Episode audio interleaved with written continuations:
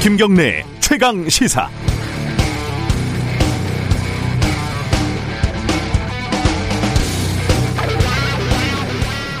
택배 기사분들을 가끔 엘리베이터 같은 데서 이렇게 부딪히잖아요. 뭔가 좀 공통점이 있는 것 같지 않으시던가요? 어, 살찐 사람이 거의 없다는 겁니다. 아니 대부분 다들 굉장히 말랐어요. 그 동료 기자가 취재를 하면서 측정을 한 적이 있는데 하루에 한 180층 정도를 계단을 오른다고 합니다. 그리고 2만 4천 보 정도를 걷는다고 하고요. 게다가 밥은 먹을 새가 없고 뭐빵 하나 먹고 운전하면서 김밥 한 줄 입에 넣고 하루에 14시간, 15시간, 16시간 이렇게 일을 하니까 살을 찔 새가 없는 거죠. 밤에 발바닥에 파스를 붙이고 자지 않으면 잠이 안 온답니다. 경련이 일어나서요. 아, 지난 8일에 배송을 하다가 숨진 택배 기사는 그날 355개 박스를 들고 나갔다고 합니다. 분류 작업 시간을 빼면요. 한 1분에 하나씩 배달을 해야 되는 숫자입니다. 그 택배 기사가 응급실에서 생사를 오가는 동안에 아들을 잃은 아버지는 아들의 전화를 들고 고객의 항의에 응대를 해야 됐다고 합니다. 택배 왜 안 오냐 뭐 이런 얘기였겠죠. 아들은 건강했지만 하루에 16시간 노동을 견딜 정도로 건강하지는 못했습니다. 아버지는 아들이 숨진 뒤에 필요한 서류를 떼려고 구청을 찾았는데 그날이 토요일이었다고 합니다. 서류를 발급할 수가 없었고요. 주 5일 근무는 이 부자에게 낯선 제도였습니다. 아버지는 한겨레 신문 기자에게 주 5일을 하는 우리나라는 참 살기 좋은 나라다 이렇게 말을 했다고 하네요. 살기 좋은 나라에 사는 살기 좋은 사람들에게 하루 16시간 박스를 배달하던 택배기사 8명이 올 한 해 과로사 의심 증세로 숨졌습니다. 그리고 그 5명은, 그 중에 5명은 요즘 코로나 때문에 더 살기 좋아진 회사 CJ 대한통운입니다. 2020년 10월 14일 수요일 김경래 최강 시사 시작합니다.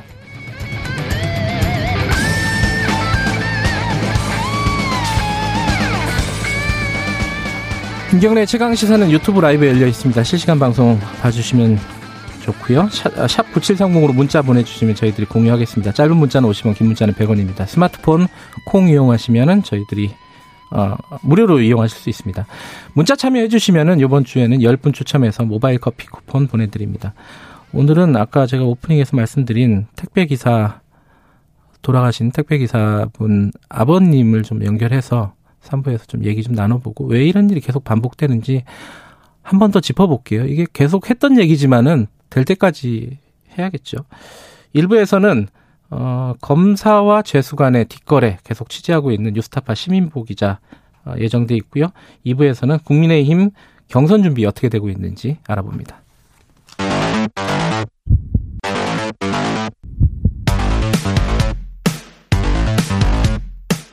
오늘 아침 가장 뜨거운 뉴스 뉴스 unboxing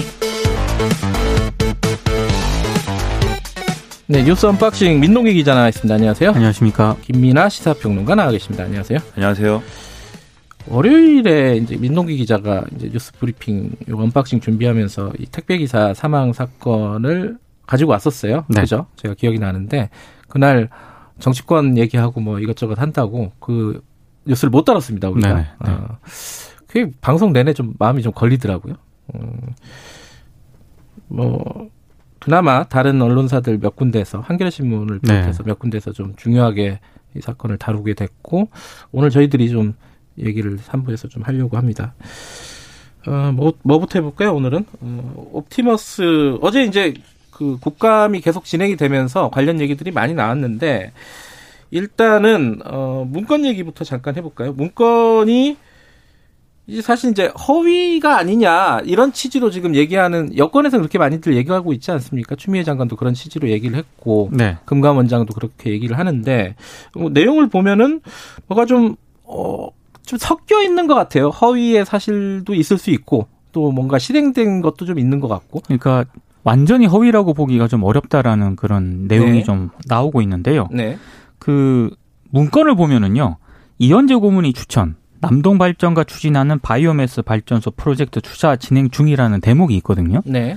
근데 이게 지금까지는 뭐 추미애 장관 발언 등에 따르면 이게 허위 허위여야 되는데 이철규 국민의힘 의원이 남동발전에서 자료를 입수했는데 여기 보니까 실제로 지난 3월 13일 그 김재현 대표하고요 남동 발전 관계자들이 옵티머스 사무실에서 만납니다. 네. 만나가지고 태국 바이오매스 발전소와 관련된 그런 사업을 협의한 사실이 드러났는데요. 그리고 또 한 달도 안 돼가지고 3월 31일에 이 바이오매스 발전 사업이 남동 발전 투자 심의위에서 사업 추진 적격 판정을 받거든요. 그러니까 문건대로 진행은 됐다. 그 요것만 보면은 네. 문건 내용대로 문건 내용과 상당히 좀 일치하는 데다가 이례적으로 네. 적격 판정이 굉장히 빠르게 결정이 됐거든요. 네. 그러니까 이제 여권 인사를 앞세운 옵티머스 정관계 로비를 좀 의심케 하는 그런 대목들이고요.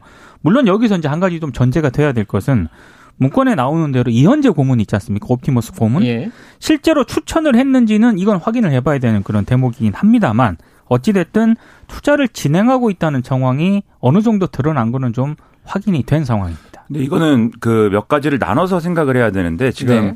정치권에서 이제 허위다, 특히 네. 여당에서 허위다라고 주장하는 내용은 이 옵티머스가 진행한 이제 여러 가지 펀드 수익 사업과 관련해서 이것에 이제 수익자나 어떤 그 프로젝트 참여자로 여당 또는 이렇게 좀 권력에 가까운 인사들이 아, 관계돼 있느냐 음. 이게 이제 허위다라고 주장을 하는 그렇죠. 것이고요. 당연히 음. 문건에 뭐 옵티머스가 어디에 투자를 진행을 했다든지 네. 그 투자에 성공했다든지 이런 것들은 당연히 뭐 사실을 근거로 해서 이제 문건에 썼겠죠. 그런 내용들은 음. 다만 이제 지금 남동 발전이 추진하는 뭐 바이오매스 발전소 프로젝트 이런 게 이제 이 내용의 의문은 뭐냐면 이게 사실 남동발전 등이 하는 뭐 사업 중에 하나거든요. 바이오매스 네. 발전소를 해외에 이제 짓는다든지 이런 걸 통해서 수익 사업을 한다든지 네. 하는 일인데 문제는 옵티머스가 이렇게 계획서를 들고 가서 해달라고 하면 이게 잘 된다는 겁니다. 얘기가. 음. 그리고 이 사업뿐만이 아니라 다른 이제 공공기관에 가가지고 투자받은 내용들을 보면은 이게 의외로 잘 되고 그리고 이제 뒤에도 얘기하겠지만 국감 자리에서도 밝혀진 바에 따르면 금감원하고 이제 얘기를 할 때도 옵티머스 측이 음. 금감원하고 금감원이 여러모로 뭐 어떤 심사도 해야 되고 이것을 허가를 내주는 것들에 대해서 검사도 해야 되고 이런 과정이 있는데 그것도 이제 나름대로 이사처리로 됐다 이런 부분이 있는 거거든요. 그래서 이렇게 된 배경에는 당연히 이제 이현재 고문과 가까운 인사들 그리고 이 초, 초기에 이 정권 초기에 이제 금감원장을 맡았던 최영식 전 금감원장 이런 인맥들을 이분 이 옵티머스에 있는 인물들이 내세워서 이제 이런 모든 절차들을 용이하게 한 것인데 이게 진짜로 이제 이현재 전 고문을 이제 중심으로 하는 이 인맥들이 어 연루가 된 거냐 아니면 그냥 이름들을 막 이렇게 팔고 다니면서 사실상 그런 공공기관이나 남동발전 등이 다 그럼 결과적으로 속은 거냐 음. 이제 이게 밝혀져야 될 어떤 대목이다 이렇게 봐야 되는 거죠. 이게 이제 그 문건에 나온 그 이현재 전 부총리 같은 경우는 뭐 고문으로 있었던 건 사실인 거고요. 그렇죠. 그죠? 그리고 그 문건이 일부에서는 이제 그, 그 이재현, 이재현 대표가 어. 김씨입니다. 아, 김재현, 김재현 대표가 대표. 네. 이재현 대표는 되게 유명한 사람인데 네. 그죠?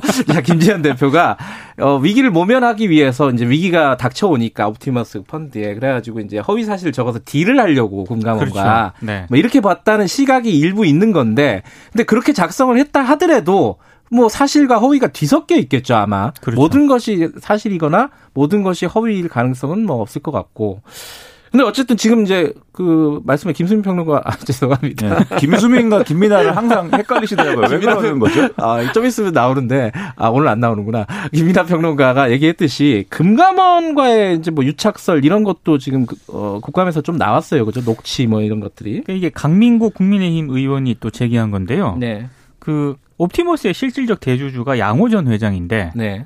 네 옵티머스 고문인 이현재 전 경제부총리 그리고 아까 저 김민하 평론가가 얘기한 이현재 사단으로 분류되는 최영식 당시 금감원장 모두 네. 경기고 동문이에요. 음. 그러니까 이런 관계들이 결국에는 양전 회장하고 금감원 직원들의 관계 유착이 된 거 아니냐 이런 의혹을 제기한 거고요. 실제로 그 국감장에서 양호전 회장이 2017년 자신의 비서에게 금감원이 VIP 대접을 해준다 이렇게 말한 녹취하고요. 최용식 당시 금감원장과 만나기로 했다. 이런 내용들이 또 공개가 됐거든요. 음. 그러니까 이제 강민국 의원의 주장은 이렇습니다. 당시 이게 상황이라면 옵티머스는 당연히 정리되는 그런 수순으로 들어가야 되는데 이게 어떻게 되살아났느냐. 결국에는 이런 유착 관계가 바탕이 된 것 아니냐. 이제 이렇게 의혹을 제기한 거죠. 이제 뭔가 그 의심스러운 느낌은 있는데 이게 정황이라서 그렇죠. 뭔가 증거가 아니잖아요. 아직 여기까지입니다. 일단은 얘기는. 그리고 혼란스러운 게 예. 앞서도 이제 문건 얘기 잠깐 하셨지만 이 관계된 사람들이 자기들끼리 책임을 떠넘기면서 사실 이 문건을 가지고 서로 이용하고 있는 정황도 있거든요. 네. 그리고 이 문건을 가지고 어떻게 활용하려는 내용은 앞서 말씀하셨지만 굉장히 여기 힘 있는 사람들이 많이 관계가 돼 있기 때문에 음. 금감원에 가서 우리가 이렇게 무시무시한 사람들인데 우리를 검사하시려고요? 어, 뭐 이렇게 뭐 우리 건드리 면은 우리 그렇죠. 나라 뒤집어집니다. 이런 느낌인 거죠. 그렇죠. 그렇죠? 그런 네. 활용 그렇게 활용하려는 문건의 성격이다 이런 것도 있고 그다음에 이 사람들이 계획을 짠 걸 보면은 이이 그, 옵티머스에 있는 윤모 사내이사 이 배우자가 이제 청와대 네. 행정관인 네. 행정관이었던 이분이 다 책임지면 일단 외부에서 어 심지어는 사면까지도 해줄 수가 있다. 이런 계획을 이 김재현 대표 중심으로 해서 세운 뭐 그런 대목도 있다는 거예요. 예. 근데 실제로 이제 문제가 되고 나니까는 어 이것은 사실 내가 과장된 얘기를 한 것에 불구하고 내가 어떻게 사면을 시켜 주겠느냐. 네. 뭐 이렇게 얘기를 하고 그 사면을 시켜 주기 위해서 시도할 수 있는 로비스트라는 사람은 내가 그러면 대통령보다 끝발이 세다는 건데 말이 안 된다. 뭐 이렇게 얘기를 하고 있어서 이게 어디까지가 진실이고 어디까지가 허위인 거냐 하나도 지금 확인이 안 되고 있습니다. 알겠습니다. 그 관련해 가지고 이제 청와대 행정관 이모 전 행정관이 국감의 증인으로 채택이 됐다. 뭐 나와서 얘기를 좀 들어보면은 뭔가 그렇죠. 예. 근데 요, 요건 여기까지 하고요. 그리고 그다음에 라임 얘기 잠깐 해보면은 라임 지금 헷갈립니다. 이 옵티머스랑 라임이 다 뒤섞여 있어 이름도 좀 그래요. 좀 이상합니다. 옵티머스는 무엇이며 라임은 과일 이름이지 않습니까? 라임은 무엇인지. 이게 어 지금 그 강기정 전 청와대 정무수석한테 5천만 원 줬다고 김봉현 씨가 얘기를 한 거잖아요. 네. 근데 거기에 관련된 뭐 문자 같은 것들이 공개가 됐다고요? 이거 어떤 얘기입니까, 이거는? 조선일보가 단독 보도를 한 것인데 네. 이 김봉현 전 회장이 예. 자기 지인하고 이제 이렇게 좀 나눈 문자의 내용입니다. 그래서 예. 이 지인이 계속 이제 뉴스에 나오니까 그리고 이 당시에 이제 금융권에 이 라임 자산 운용이 뭐 펀드 돌려막기를 하다가 뭐가 터질 것 같다 네. 이런 소문이 돈다고 하니까 걱정돼서 문자를 보냈다는 거예요. 음. 그래서 김병현 회장, 김봉현 전 회장한테 괜찮으냐 이렇게 보내니까는 아 내가 누구냐 나는 경비를 아끼지 않는다고 하지 않았느냐 금감원이고 민정수석실이고 다 내 사람들이다 걱정하지 마라. 예, 그리고 내가 왜 교회를 다니겠느냐 사람이 할 수 없는 일은 다 하나님께서 해주기 때문에 교회를 다닌다. 뭐 이런 얘기를 하면서 너도 교회 다녀라 이렇게 얘기를 했다는 그런 이제 문자인데 조선일보는 이걸 근거로 해서 실제로 이제 금봉현 전 회장이 금감원 출신 청와대 행정관에게 뇌물을 주고 이 검사 계획서를 빼돌렸다든지 이런 것들이 드러난 바 있기 때문에 이 문자에서 거론한 대로 민정수석실과 금융감독원에 자신의 사람이 있다라고 주장한 것은 사실일 가능성이 높다라고 보도를 하고 있습니다. 근데 그게 이제 뭐 허풍이 심한 그렇죠. 사기꾼인지 아니면 진짜 힘 힘이 있는 건지 이거는 참 밝혀내기가 쉽지는 않은 부분입니다. 사실. 그렇습니다. 그리고 실제로 네. 이제 종교의 힘인지 이것도 확인을 해봐야 되겠죠. 그거는 뭐 별로 관심은 없고. 그런데 이제 이 관련해 갖고 검찰이 수사를 하고 있는데 네. 청와대에 그 이강 이게 이제 돈을 전달했다는 사람이 이강세 씨잖아요. 전 MBC 사장 그 광주 MBC 아, 사장 광주 MBC 사장. 네. 근데 이 출입 기록을 좀 달라고 청와대 했는데 청와대가 거부를 했다고요? 그러니까 이강세 전 대표가 이제 네. 강기정 전 수석이 5천만 원을 이제 김봉현 회장이 이제 줬다는 거 아닙니까? 그죠. 일종의 전달책 이강세 씨를 통해 가지고. 그러니까 네. 이제 청와대를 출입했을 거 아니에요. 네. 그래서 검찰이 출입 기록을 달라 그랬는데 어제 청와대 쪽에서는 검찰의 수사 요청이 있었는지 자체를 확인해 줄 수 없다. 네. 그리고 청와대 출입 기록은 공공기관 정보 공개가 관한 법률에 따라서 외부에 공개하지 않고 있다 이렇게 얘기를 했습니다. 그러니까 거부를 했다는 거를 좀 시사를 하는 건데요. 어, 이 대목은 뭐 어떻게 판단해야 될지는 잘 모르겠습니다. 그러니까 이, 이 대목은 중요한 게 뭐냐면 이 김봉현 전 회장은 돈을 이제 이강세 씨한테 줬다는 건데 이강세 씨랑 강기정 정수석이 이 증언이 일치하는 건 뭐냐면 청와대에서 만났다라는 그렇죠. 겁니다. 청와대에서 네. 만났다는 거고 청와대에서 만났기 때문에 돈을 전달하는 게 불가능했다라고 얘기를 하는 거거든요. 상식적으로는 잘 이해가 안 돼. 청와대에 돈을 그렇죠. 싸들고 들어갔다. 아니 그 들어갈 아. 때 그게 다 체크가 되기 때문에 그거는 음. 좀 현실적으로 그렇죠. 좀 이상하죠. 그래서 청와대에서 만난 게 만난 것뿐이라면 돈 전달하는 거는 어려웠을 아. 거라는 거를 이제 추측할 수 있는데 예. 그렇다면 실제로 만난 게 청와대냐 이걸 확인을 해야 되는 거죠. 외부에서 음. 만났다면 또 얘기가 달라지는 그렇죠. 거기 때문에 그러려면 이걸 검찰이 봐야 되는 건데 그거에 대해서 이제 청와대가 밝혔는지 아, 여부는 아, 모르는 겁니다. 청와대 협조하는 게 상식적이지 않나 싶어요. 왜냐하면 이러다 보면은 또 압수수색 영장을 이것 때문에 또 해가지고 그렇죠. 대치하게 되고 이게 굉장히 복잡한 가, 상황이 되잖아요. 문 앞에 가서 검사분들이 기다려야 되고 음. 수사관 분들이랑 알겠습니다. 아, 추워지는데 시간 많이 됐네. 어, BTS 얘기 잠깐 해볼까요? BTS 얘기는 왜 이렇게 많이 나오는 겁니까 요새? 그러니까 병무청이요. 네. 대중문화예술 분야 우수자의 병역 의무 이행을 연기하는 병역법 개정을 추진하겠다라고 밝혔거든요. 아, 면제해 주는 게 아니라 연기. 연기. 예, 연기. 그러니까 문체부 예. 장관의 장관 추천을 전제로 예. 최대 만 30세까지 입영을 연기할 수 있는 대상의 대중문화예술 우수자도 포함하는 그런 내용입니다. 예. 이게 만약에 입법이 확정이 돼서 시행이 되면 BTS의 병역 연기가 가능하다는 게 이제 음. 굉장히 쟁점이 된 거죠. 음. 이건 좀 법을 바꿔야 되는 상황이네요. 그렇습니다. 그렇죠? 예. 그좀 이게 연결은 안 되는 얘기인데 같은 병무청 얘기니까 유승준 씨 유승준 씨는 어에 대해서 또 나왔어요 지금 국감에서 그렇죠 이게 몇 년째 나오는지 모르겠는데 때만 되면 네 또 나와서 또 욕 먹고 하는데 이 모종화 병무청장이 이 이채희 국민의힘 의원이 이 유승준 씨의 입국 금지 문제 이걸 이제 거론을 하니까 어, 굉장히 그 강한 대답을 했습니다. 그래서 유승준이라는 용어를 쓰고 싶지 않다. 미국 사람이 스티븐 류라고 생각하고 있다. 음. 그리고 병무청 입장에서는 여전히 이제 입국 금지에 어떤 그런 방침을 유지하는 게 기본 입장이다. 이렇게 이제 주장을 했거든요. 네. 이게 그 이런 이게 거의 이 발언의 수위는 우리가 뭐 병무청장이라든지 공직자라기보다는 이제 우리가 인터넷에서 많이 하는 그런 표현의 수인데 어쨌든 이렇게 얘기를 했기 때문에 유승준 씨는 굉장히 지금 뭐 반발하고 있는 상황인데요. 대법원에서 이제 비자를 내주는 게 정당하다라는 판결도 있고 했는데 왜 나만 이렇게 계속 어, 입국 금지를 하는 유일한 사례로 남겨놓는지 자신은 뭐 굉장히 뭐 유감스럽다라는 주장을 SNS를 통해서 하고 있습니다. 옵티머스 라임을 너무 길게 했네요.